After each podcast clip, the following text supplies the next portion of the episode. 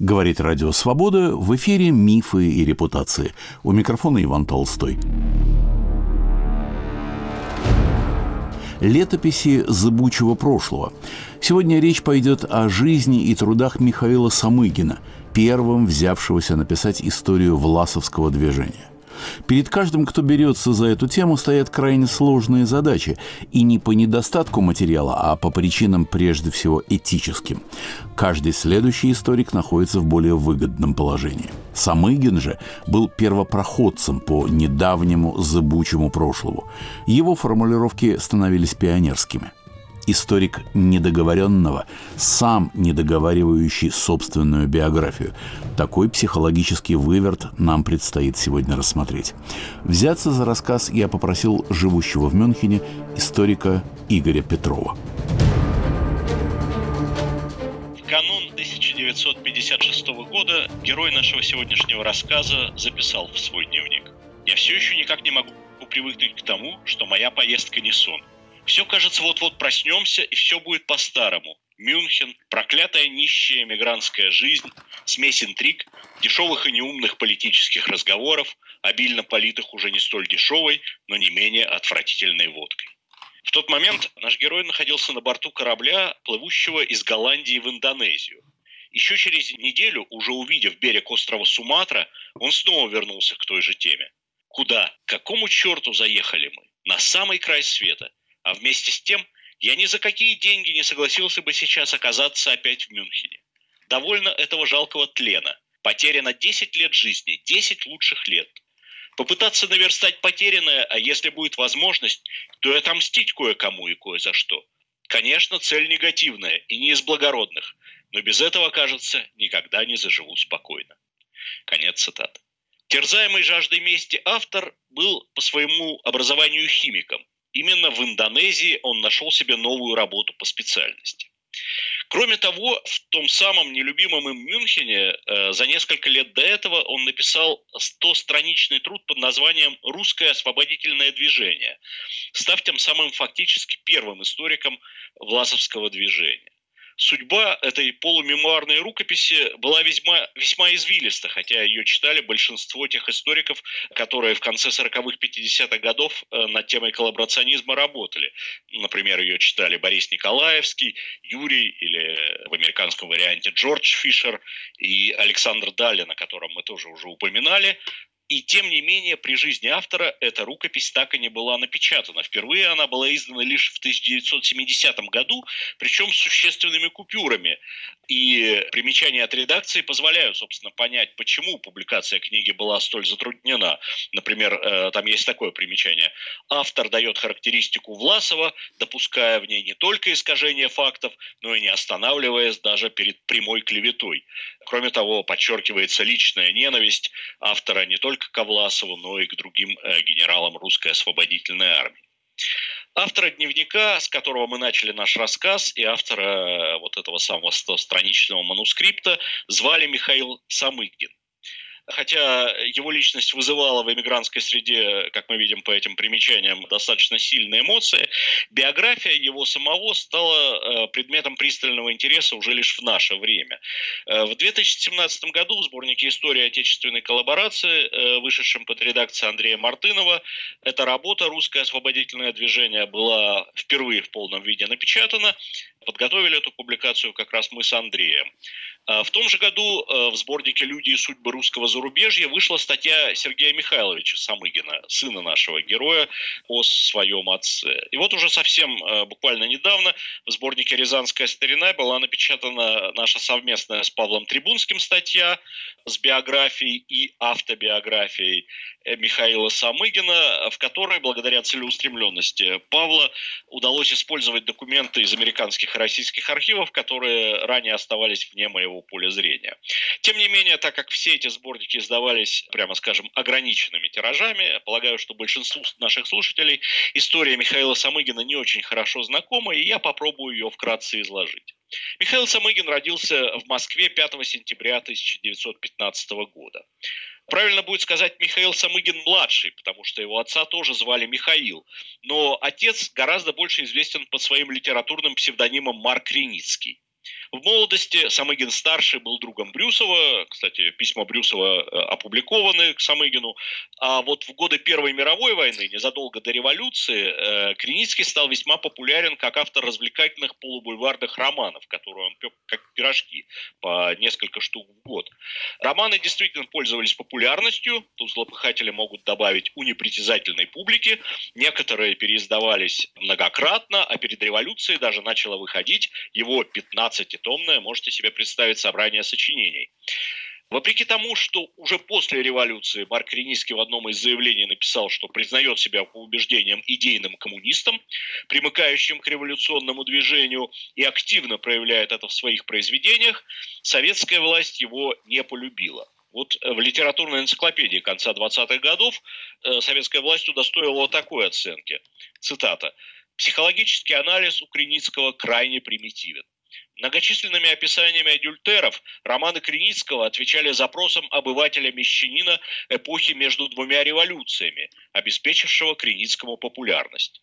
Приняв после революции деятельное участие в советской литературе, Креницкий пробовал перестроить свое творчество применительно к задачам после октябрьской литературы. Комедии «Протналог», 1924 год, Светозар Октябрев, 1925 год и прочее. Но безуспешно. Новые советские люди и их быт у Креницкого банальны, изображение их сусально и выдержано в духе примитивных агиток. Несмотря на эту э, весьма строгую оценку, Марк Креницкий в 30-е годы продолжал сочинять пьесы, которые, судя по всему, уже не публиковались и, конечно, тем более не ставились. Результатом всего этого стала затяжная депрессия, в итоге перешедшая в нервное расстройство, и уже после Второй мировой войны в 1949 году Самыгин-старший был арестован, его обвинили по статье 58.10, часть 2, то есть пропаганда или агитация, или агитация, содержащая призыв к свержению, подрыву или ослаблению советской власти, приговорили его к направлению в психиатрическую больницу для принудительного лечения с изоляцией. В психиатрической больнице в Горьком он в 1952 году и умер. В Гарфе, кстати, доступно, по крайней мере, в каталоге его следственное дело, но мне, к сожалению, добраться до него не удалось, не выдали его э, моему коллеге, которого я попросил это сделать. Может быть, кто-то другой из историков окажется более удачливым, и мы сможем ознакомиться с этим, безусловно, интересным материалом. Несмотря на то, что советская власть, как мы только что узнали, обвиняла э, Марка Креницкого в косности и сусальности, юность его сына, Михаила Самыгина-младшего, прошла скорее в атмосфере боевой и революционной. Он рос в среде коммунистов-практиков, очень много времени проводил в так называемой лоскутной гостинице на Охотном ряду. На тот момент это было общежитие ЦК РКПБ. Вот э, как он сам вспоминал о том периоде. Можно без преувеличения сказать, что основное содержание жизни описываемых мной людей составляли заседания – Заседания были основной формой работы, так сказать, формой существования материи на той ступени ее исторического развития. Политическая жизнь весьма напоминала космогоническую систему Птолемея с ее бесконечными эпициклами. Вокруг нейтрального тела Политбюро вращались меньшие по значению политические учреждения. Дальше шли еще более мелкие, и так вплоть до первичных партийных организаций, называвшихся тогда еще партийчейками. И все это заседало, что называется, без перерыва на обед. Павлу Трибунскому удалось найти послевоенную автобиографию Самыгина, которую мы опубликовали, и в которой Самыгин упоминает довольно много фамилий из прежних времен. Разумеется, при комментировании мы честно попытались их идентифицировать, что в большинстве случаев удалось, и это, конечно, не, удивительно. Оказалось, что большая часть того круга общения Самыгина была в э, конце 30-х годов репрессирована. Кстати, была репрессирована его старшая сестра Ольга Михайловна. Она провела несколько лет в лагерях. А ее муж, поэт Петр Орешин, был в 1937 году расстрелян. Так вот, пообщавшись, покрутившись в этой среде, э, Михаил Самыгин начал с того, что э, начал работать на производстве. Он учился в школе ФЗУ при авиаремонтном заводе, приобрел специальность слесаря-сборщика, там же вступил в комсомол и как раз по рекомендации райкома комсомола поступил на химический факультет Московского института народного хозяйства имени Плеханова. Если верить его довоенной анкете, его он в декабре 1936 года и закончил, однако в его личном деле диплома нет. После войны же он рассказывал немножко другую версию, рассказывал, что учился аж в четырех разных высших учебных заведениях, из которых трижды исключался за сокрытие социального происхождения, за политические вывихи и за чуждые рабочему классу идеологические влияния. В начале 1937 года э, Михаил Самыгин тяжело заболел, у него была диагностицирована язва 12-перстной кишки, и проблемы с желудком и кишечником будут его преследовать всю жизнь и сыграют свою роль. И в итоге лишь после долгого лечения, уже в сентябре 1937 года, он был принят в Коллоида электрохимический институт Академии наук на должность младшего научного сотрудника. Это произошло не случайно, а по рекомендации известного советского химика, впоследствии ставшего знаменитым академиком Бориса Владимировича Дерягина, который был женат на другой сестре Самыгина. Именно Дерягин стал э, первым соавтором Самыгина, именно в соавторстве с ним были написаны первые научные работы, и можно, собственно, легко представить, что если бы не началась война, то под крылом э, такого замечательного наставника, используя собственные способности, которые, вне всяких сомнений, у него имелись, Самыгин мог бы сделать прекрасную научную карьеру. Кстати, в 1941 году Дерягин сотрудничал с Львом Ландау. Существует даже так называемая теория ДЛФО. Как раз первые две буквы относятся к Дерягину и Ландау. Всего до войны Самыгин опубликовал шесть статей и э, в конце 1941 года должен был защищать диссертацию. Но в апреле 1941 был призван на трехмесячные сборы младших командиров, которые проводились в Западной Белоруссии. Именно там его и застала война. Так получилось, что он попал служить в 436-й стрелковый полк. Этим полком командовал майор Иван Никитич Кононов. Согласно распространенной легенде, Кононов, э, яро ненавидевший советскую власть, в августе 1941 года перешел, э, причем вместе со всем своим полком, на немецкую сторону.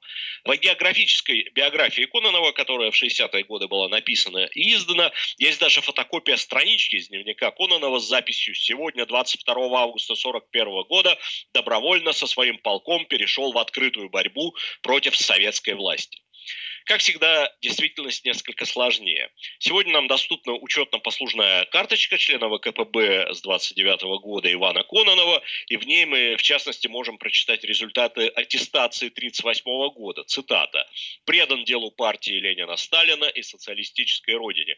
Политически и морально устойчив, политически грамотен. В жизни парторганизации принимает активное участие, партвзысканий не имеет». То есть ярую ненависть к советскому строю, о которой Кононов рассказывал после войны, до определенного времени ему удавалось маскировать более чем успешно.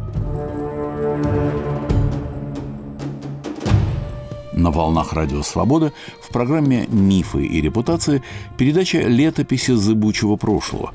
У микрофона Иван Толстой. Михаил Самыгин – первый историограф Власовского движения, рассказывает Игорь Петров.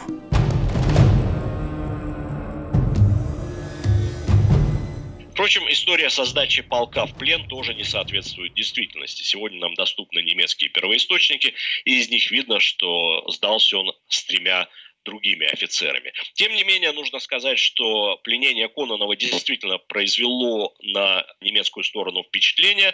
Его допросы были признаны чрезвычайно важным материалом и были разосланы по всем группам армий э, в качестве такого информационного материала. Еще более важным, чем знакомство с Кононовым, для Самыгина стало знакомство в начале войны с э, подполковником Владимиром Васильевичем Поздняковым, впоследствии одним из центральных деятелей Власовского движения, после войны мемуаристом и историком. Поздняков был начальником химической службы 67-го стрелкового корпуса и вспоминал после войны, что э, на фронте под Гомелем был убит начальник э, химслужбы 436-го полка, и он назначил, то есть Поздняков назначил на эту должность именно Самыгин, и таким образом с ним познакомился. В первых боях 436-й полк был изрядно потрепан. Сам Самыгин пишет, что в нем осталось лишь 800 человек от первоначальных 3100. Э, Но, тем не менее, уже после войны Самыгин э, спорил с известной теорией Бориса Николаевского о пораженчестве в рядах Красной Армии. Самыгин не соглашался с этой теорией пораженчества и как раз в качестве контрпримера приводил виденные собственными глазами бои э, своего полка под Гомелем и Барановичами. У него, кстати, есть на эту тему э, статья довольно любопытная и, к сожалению, до сих пор не опубликованная.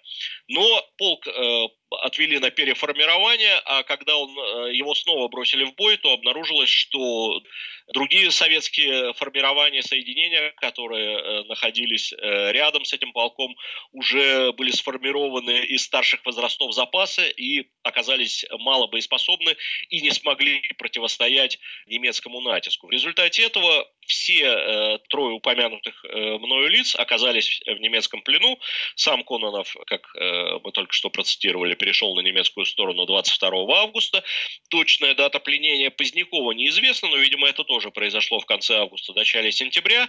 И, наконец, Самыгин был взят в плен 31 августа под городом Погор. Тут, кстати, я должен исправить небольшую ошибку, которая в нашей э, с Павлом статье есть. Э, я там написал, что э, в плену он записался воен-инженером третьего ранга. И благодаря этому впоследствии, когда он вступил в русскую освободительную армию, то он там получил звание капитана.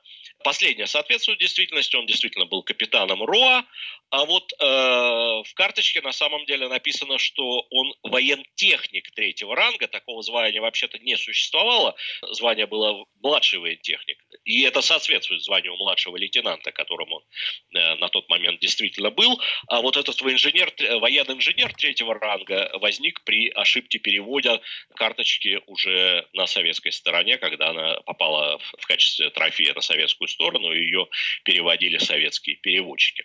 Так что звание в карточке он указал правильно, но, тем не менее, действительно, впоследствии э, в русской освободительной армии он уже был не подпоручиком, как это должно было быть, если бы брать то же самое звание, а капитаном. В плену Самыгин оказался э, в лагере военнопленных в городе Бобруйске и достаточно быстро встретил своего командира полка. Кононов, э, со слов Самыгина, в тот момент носил форму немецкого майора и проводил запись, формируемый им казачий полк. Это действительно так Кононову на тот момент поручили сформировать казачий отряд, который впоследствии стал казачьим эскадроном, даже получил номер 102. Это одно из первых коллаборационистских соединений, которое попало в немецкое штатное расписание уже в ноябре или даже в октябре 1941 года. Казачий эскадрон Кононова боролся с партизанами в тылу группы армий «Центр», затем его перебросили на Балканы. После войны Кононову удалось избежать выдачи. Он жил э, в Германии под фамилией Горский. Под этой же фамилией он эмигрировал в Австралию, где в 1967 году умер. Распространена также в качестве легенды ошибочная теория, что умер он, попав в автокатастрофу. Но на самом деле, как пишет его биограф, которому мы не можем не верить, умер э, Кононов в больнице после нескольких сердечных припадков.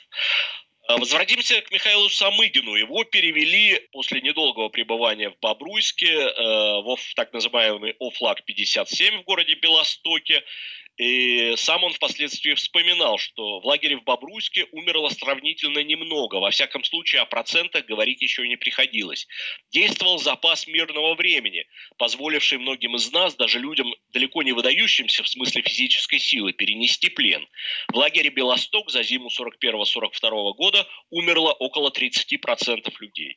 Основной причиной смерти были тиф и желудочные заболевания. В конечном счете это были, конечно, смерти от голода, так как не все всякий организм был способен вынести подобное испытание.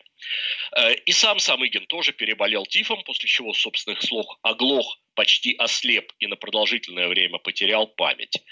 Как же он смог выжить с таким слабым здоровьем? Тут есть две версии. По одной версии э, ему помог именно Поздняков, который тоже находился в этом лагере, так сказать, произошла вторая встреча и более их тесное знакомство. Поздняков занимал в лагере командную должность и помогал людям, которых он счел интеллигентными, каким-то образом пережить э, вот эту страшную зиму 41-42 года.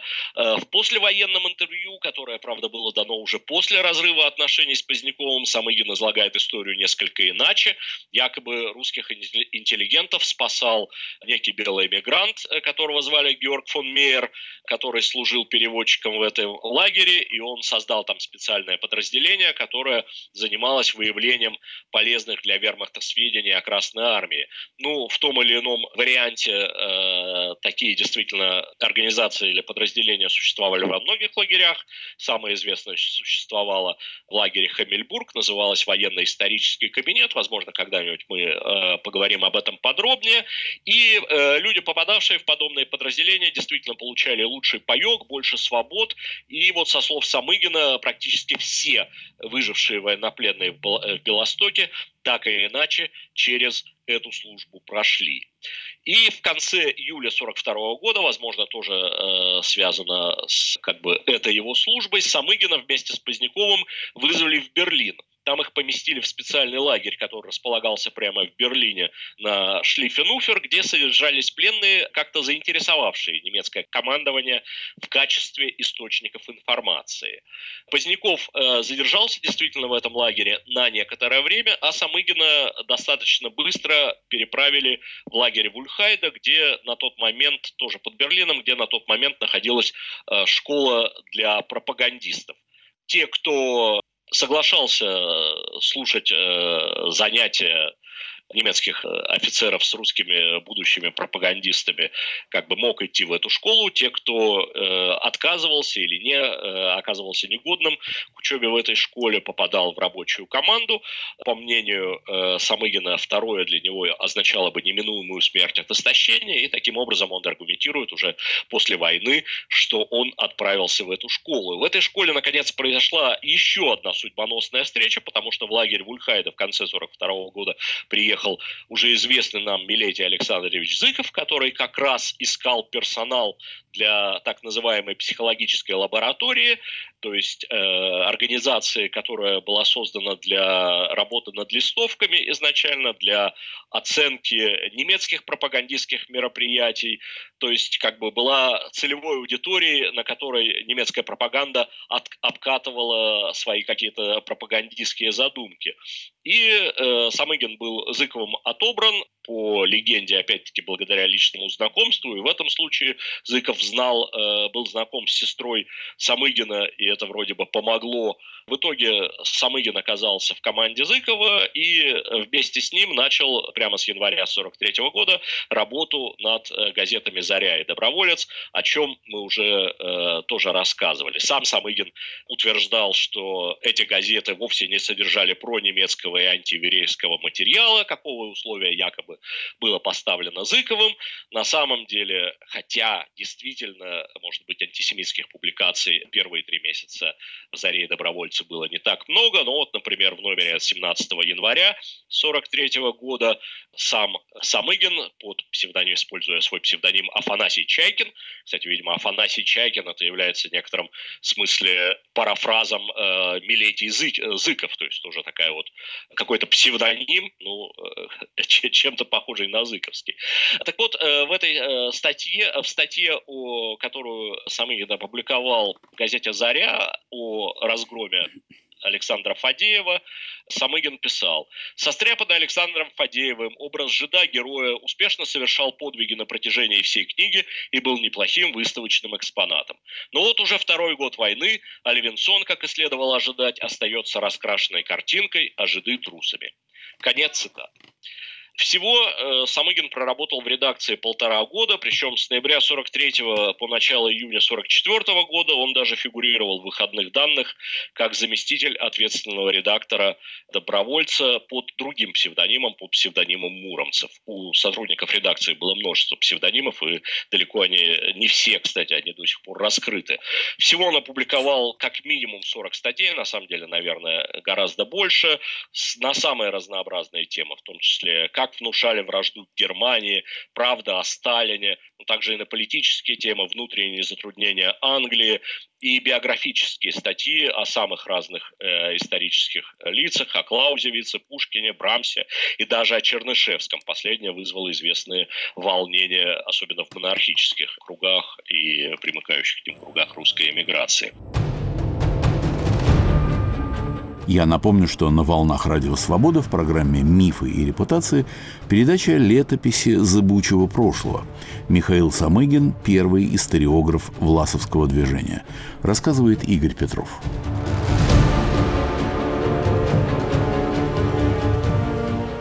Однако постепенно его отношения с коллегами ухудшались.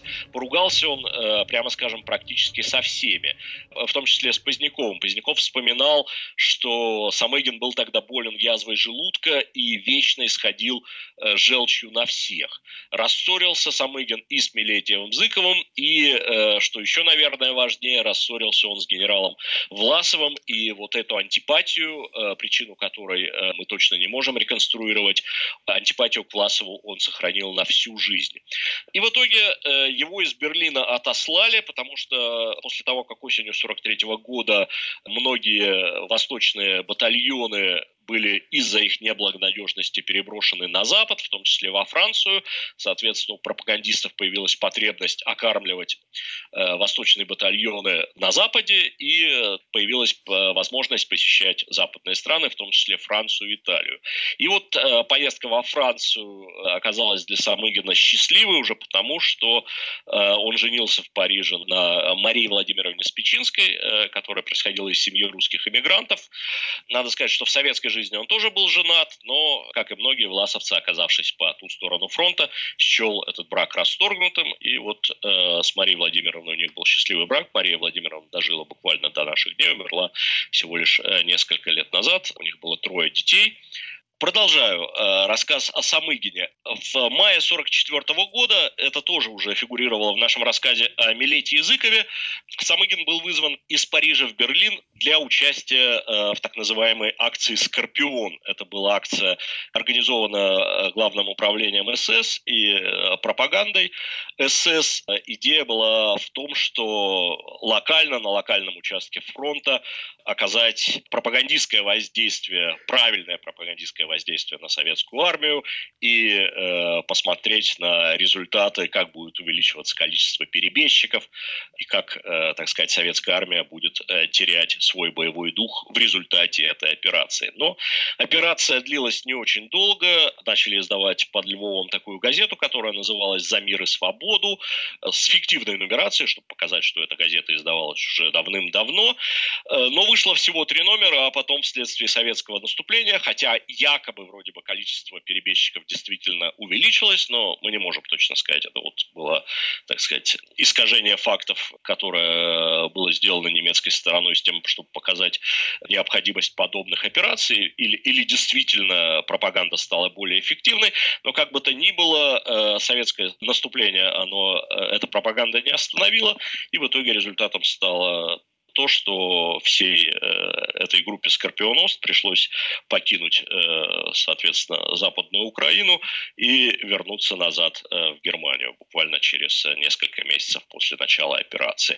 И любопытно, что настоящими Самыгина до того момента нигде ни в Зарене добровольцы не упоминалось он все время публиковался под псевдонимами, э, о которых мы уже говорили, но вот в тот момент, э, когда он покинул редакцию, по каким-то причинам, может быть, опять-таки из-за некоторой антипатии к нему, которая существовала у других сотрудников редакции, добровольца было напечатано его настоящее имя, то есть было напечатано, что капитан Самыгин более месяца тому назад выбыл из состава сотрудников редакции, что, понятно, не обрадовало самого Самыгина.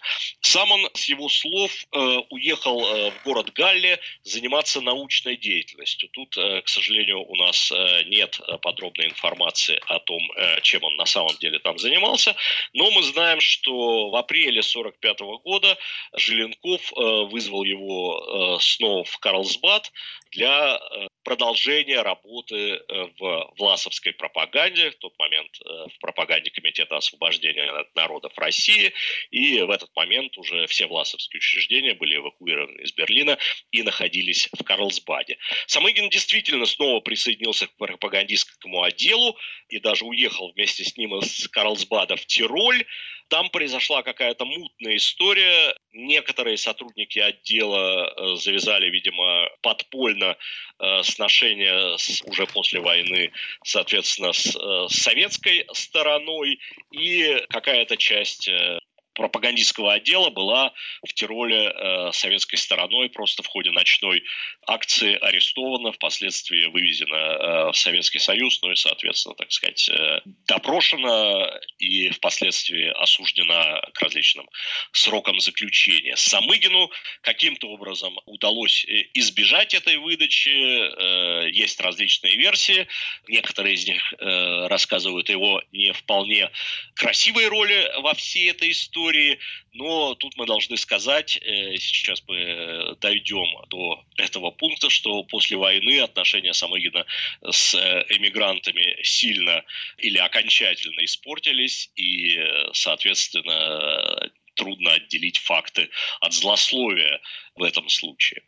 После войны Самыгин и его супруга зарабатывали деньги как переводчики, и кроме того, он э, пытался преподавать химию, несмотря на то, что кандидатскую диссертацию он в Москве защитить не успел, э, именовал он себя после войны профессором и доктором наук, что даже было отражено на используемых им бланках, и э, в марте 1947 года он, получив займ, кстати, от Позднякова, открыл в Мюнхене так называемый институт исследования поверхностных явлений, который в итоге прогорел, и деньги он э, Позднякову не вернул, пытался их вернуть какой-то там аппаратурой, ну, которую, со слов Позднякова, в итоге так и не удалось продать. Оказалось, что этот институт располагался в доме в Мюнхене, который э, ранее принадлежал писателю Томасу Манну.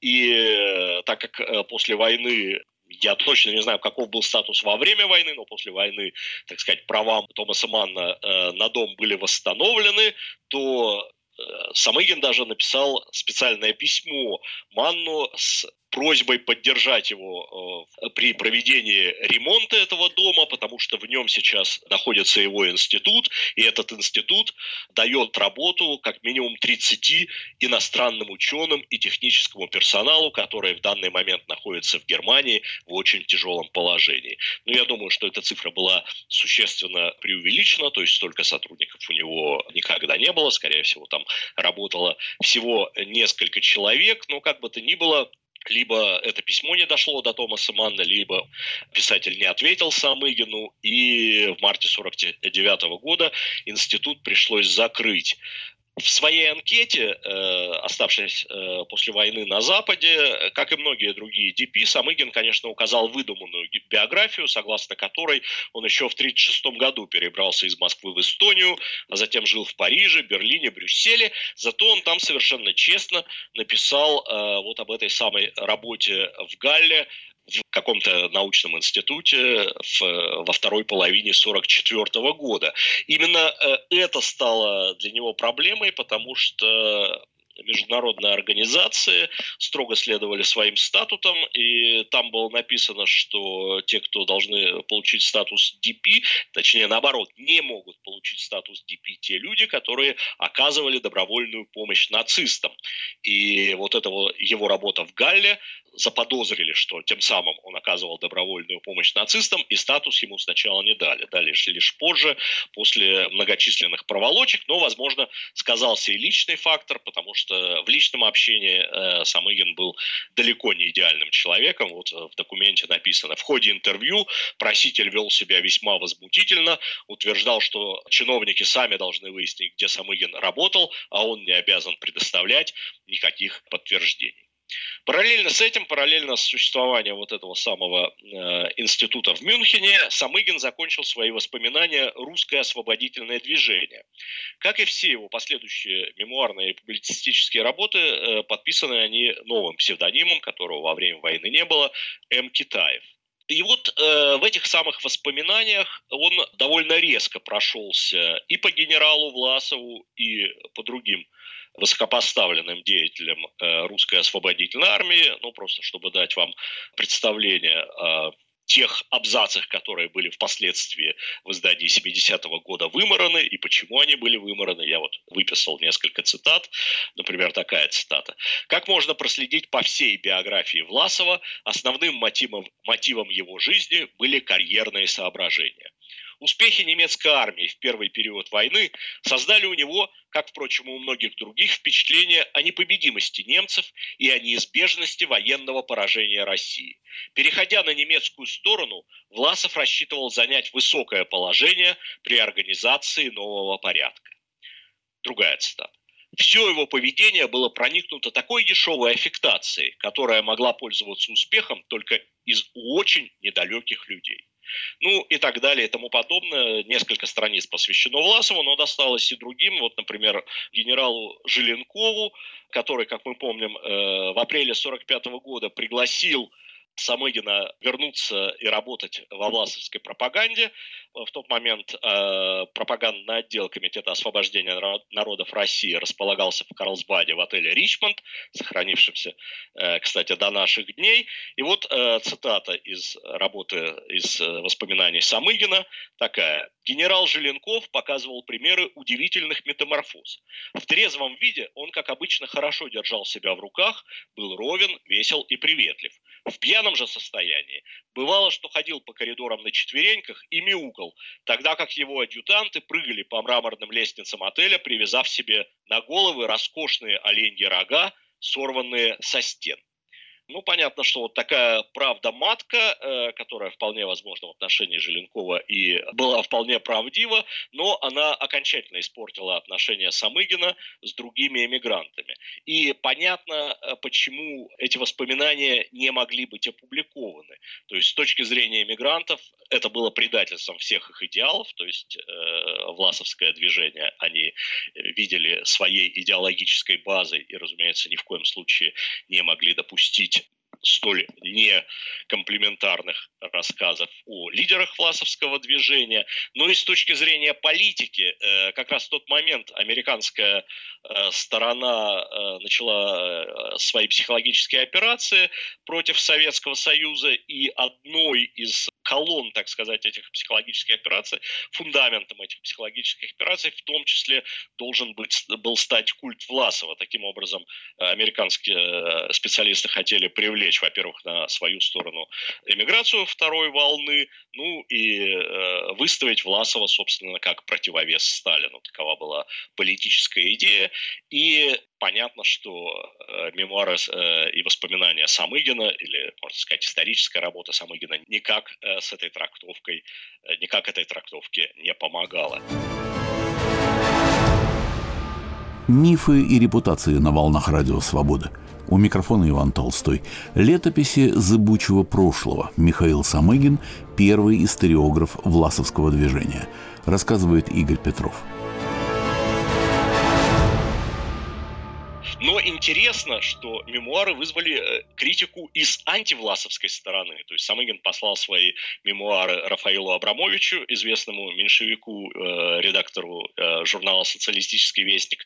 Но и тот не нашел в этой работе искренности и внутренней независимости, а лишь стопроцентную и потому совершенно неубедительную апологетику, пусть не самого Власова, но власовского движения. Ну вот теперь слушателям, видимо, станет понятно, почему к последующим эмигрантским оценкам Самыгина следует э, относиться с осторожностью. Вот, например, э, Поздняков писал о нем э, в письме Борису Николаевскому в 1949 году следующее. «Сейчас он спивается, пьет денатурат и т.п., благо от своей язвы желудка он вылечен. Возможно, что он испытывает угрызение совести. Хочется верить, что хоть это у него осталось. Все мы вычеркнули его из списка не только наших товарищей, но и просто знакомых. Ну, понятно теперь, э, почему впоследствии Самыгин вспоминал э, жизнь э, в Мюнхене с такой неприязнью. К этому добавлялись другие неприятности. Его переводческая деятельность тоже вызвала какой-то не слишком понятный скандал, в результате которого он, против него было возбуждено уголовное дело. Словом, жизнь была действительно не сахар. Тем не менее, он задумал в начале 50-х годов, он не остановился вот на работе о русском освободительном движении, а задумал э, даже целую серию мемуарно-исторических работ. И многие из них написал, напечатана на данный момент лишь одна, она была напечатана в США в рамках исследовательской программы по изучению СССР, э, Советского Союза, название на русском языке «Партийные портреты».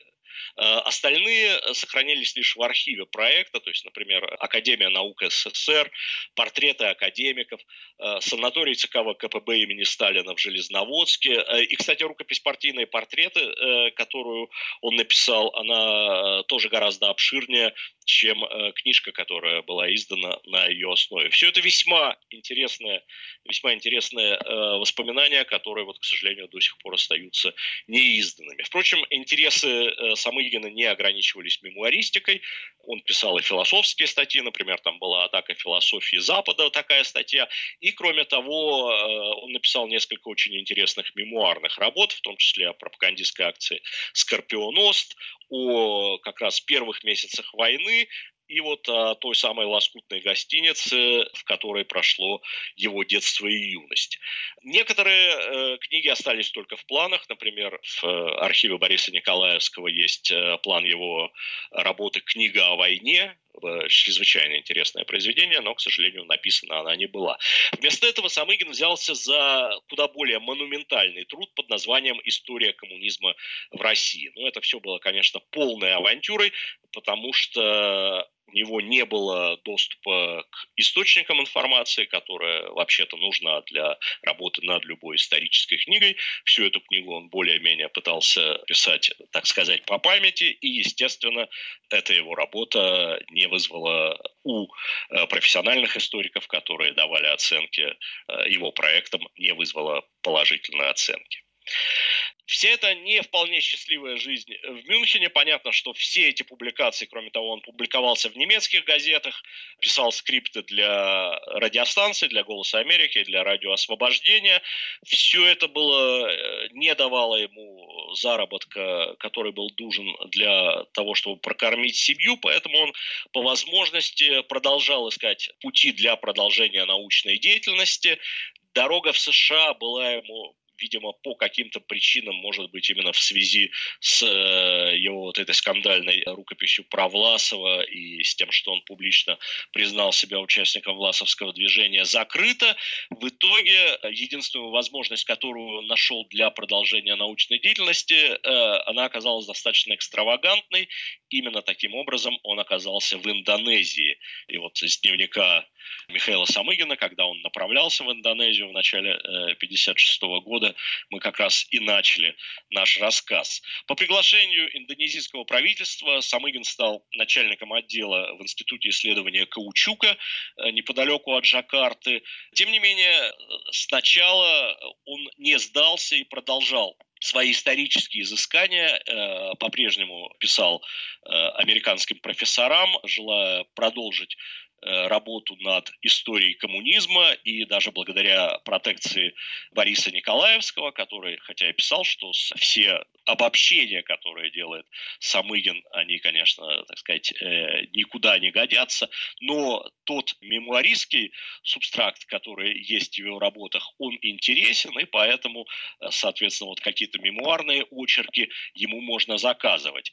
Такие очерки действительно э, Самыгина попросили написать, но в итоге ему удалось закончить лишь один из этих очерков под названием «Террор в Академии наук», посвященный, опять-таки, репрессиям конца 30-х годов. Обещал он прислать и другие, но вместо этого полугодом позже прислал письмо с извинениями, из которого следовало, что Самыгина перевели из Джакарты, из-под Джакарты, где он прежде работал, на остров Суматра, и там у него э, гораздо меньше возможностей для э, исторической работы. Это действительно так. Объясняется это, помимо прочего, тем, что в то время на Суматре э, шла, можно сказать, гражданская война, были активны исламистские сепаратисты, и город, в котором он жил, несколько раз подвергался обстрелам, то есть э, было не до исторических работ.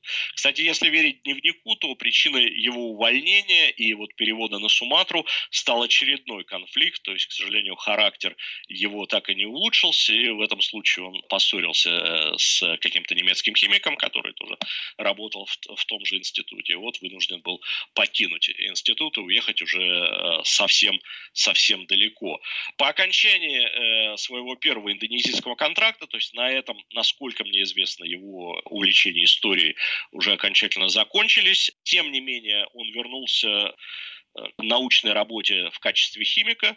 Концом 50-х годов и началом 60-х годов датируются некоторые его химические публикации. Таким образом, вот э, лакуна между химическими публикациями, которые публиковались еще в Советском Союзе с Дерягиным и новыми, она действительно составляет около 15 лет. Теперь, конечно, уже в качестве соавторов у него выступают какие-то, так сказать, его индонезийские коллеги. Несколько раз э, Самыгин посещал Европу, участвовал в конференциях, то есть его приглашали на конференции. И уже из этого следует, что с научной точки зрения публикации были вполне приличного уровня. После одного из возвращений не по своей воле ему пришлось задержаться в Европе на целый год, потому что он рассчитывал получить еще один контракт в Индонезии, но из-за бюрократических проволочек он смог получить его лишь через э, многие месяцы, и получив его, наконец, ему снова удалось вернуться на Яву, э, теперь уже в город Бандунг, и там он э, продолжал работать, надеясь заработать достаточно денег. План был таков, что после окончания второго контракта он уже уедет в Европу и окончательно осядет там. К сожалению, незадолго до окончания этого второго контракта, 14 э, апреля 1964 года, Михаил Михайлович Самыгин умер от последствий болезни желудка. В его дневнике одна из последних записей звучит так, еще того, того времени, когда он жил на Суматре. «Неужели это предел всех моих мечтаний? Преподавание в химии в университете Буккетинге». Это город на Суматре, где находился его университет. Конечно, нет. Но вместе с тем, это для меня предел фактических возможностей. Наилучший жизненный вариант. А меня еще спрашивают, какого черта я пью так много? Тошно станет иной раз. Ну и выпьешь за несбывшиеся мечты. Отдалишься на некоторое время от настоящего. От себя должен сказать, что вообще-то я всегда стараюсь держать э, дистанцию, работая над э, биографиями своих персонажей. Но вот почему-то именно Михаил Самыгин вызывает у меня некоторую, можно даже сказать, симпатию. Я не знаю, почувствовали ли слушатели или нет эту симпатию во время моего рассказа. Естественно, я э, рассказываю биографию так, как она есть, и не стараюсь ее приукрашивать или скрывать какие-то неприглядные стороны. Тем не менее, вот это его э, стремление идти против ветра, то есть он не побоялся пойти не только против э, Сталина, но и против Власовой. Таким образом, оказался действительно, можно сказать, выброшен из эмигрантской среды и исторгнут ею. Вот собственная позиция Опять-таки, невозможно говорить о том, что Самыгин абсолютно объективно оценивает фигуру Власова. Нет, разумеется, совершенно очевидно, что между ними случился некий личный конфликт, и то, что Самыгин писал впоследствии, является результатом этого конфликта, и, может быть, вот э, слова о мести, которые тоже звучали в начале нашей передачи, тоже относятся к Власову или к отдельным фигурам из Власовского движения. Вне всяких сомнений, объективен, полностью объективен он не был. И тем не менее, вот это стремление не идти в ногу со всеми, а рассказывать о чем-то своем, оно вызывает безусловную симпатию.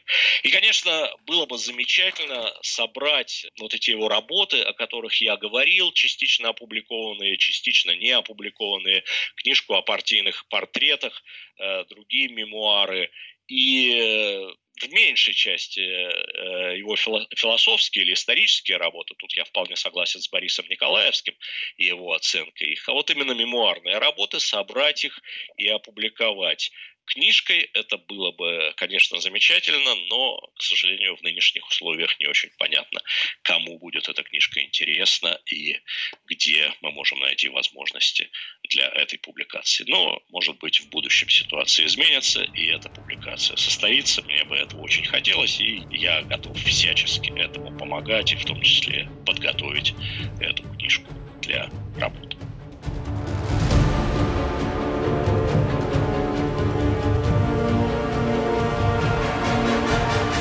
И на этом мы заканчиваем передачу «Летописи зыбучего прошлого». О Михаиле Самыгине, первом историографе Власовского движения, рассказывал Игорь Петров. Над выпуском «Мифов и репутаций» работали режиссер Юлия Голубева и редактор Иван Толстой.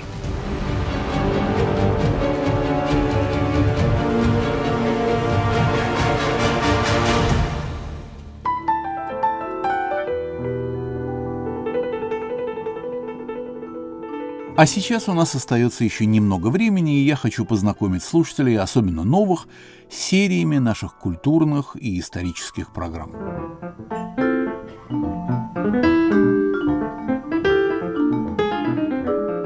Передача «Поверх барьеров» – ветеран нашего радиовещания. У микрофонов «Свободы» в Париже, Мюнхене, Нью-Йорке и Лондоне выступали самые известные писатели, актеры, диссиденты и спортсмены – их выступления, исповеди и приключенческие истории воссоздают ту повседневную жизнь страны, которую каждый из нас старается объяснить своим детям. Вызовут ли предлагаемые истории ностальгию у кого как? Рядом с героями историческими голоса сегодняшних собеседников.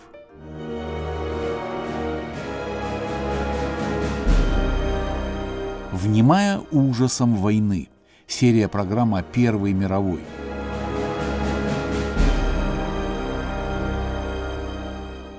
говорят участники, свидетели и жертвы событий. Участники и свидетели – это понятно, но почему именно жертвы? Потому что вы услышите голоса проигравших, тех, кто записал свои воспоминания уже в эмиграции.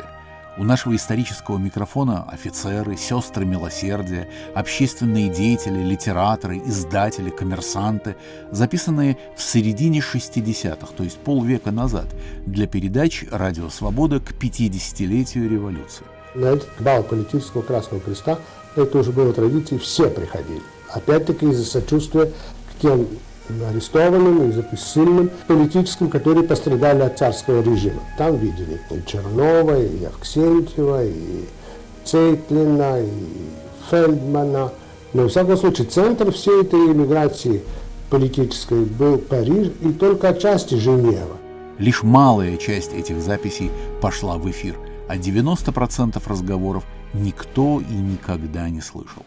Голоса с того света в программе «Поверх барьеров».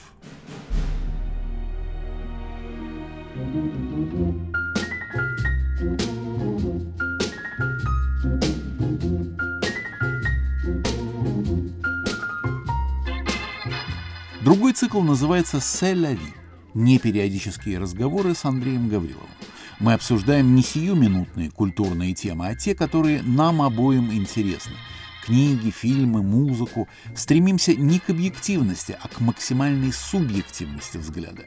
Не поворачиваем события их привлекательной стороной, но вглядываемся в ту сермяжную ткань повседневности, называемую «селяви».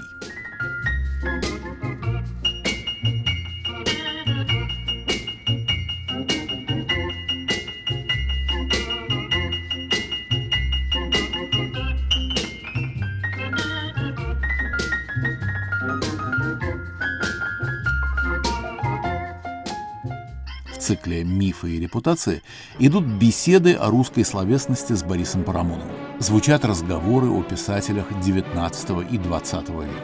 С детства знакомое, можно сказать, родное имя, едва ли не самое раннее чтение из русской классики, что называется из первых игр и первых букварей.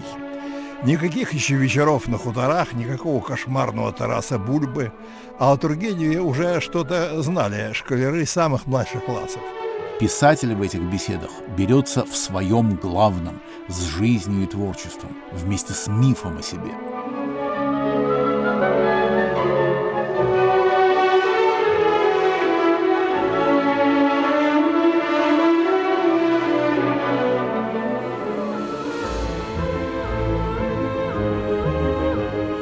Звучит программа «Учителя» интеллектуальные лидеры, культурные наставники, духовные гуру, люди, сделавшие нас. Мои собеседники – писатели, историки, режиссеры, ученые. Говорить и выстраивать портрет своего учителя – дело непростое, но благодарное. Насколько мы способны создавать положительную картину? Это программа о больших чувствах, и ради этого я ее и придумал.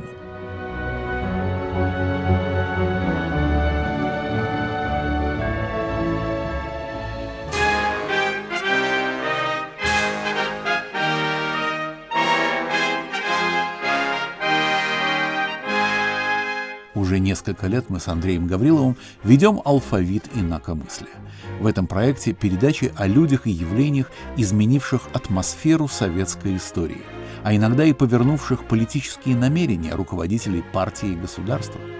В алфавите инакомыслия для нас нет ни генералов, ни рядовых. Перед историей все равны, как перед алфавитом. Мы посвятили ее тем людям, тем событиям, тем явлениям исторической жизни нашей страны, благодаря которым, в частности, я могу сейчас с вами обсуждать эти вопросы, вести эту программу, говорить то, что я говорю, не опасаясь, что при выходе на улицу меня тут же посадят в черный воронок и увезут.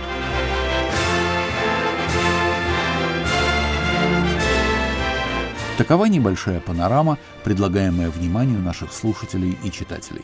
Подробнее на сайте Радио Свобода, на странице «Герои Ивана Толстого». Заходите, почитать и послушать.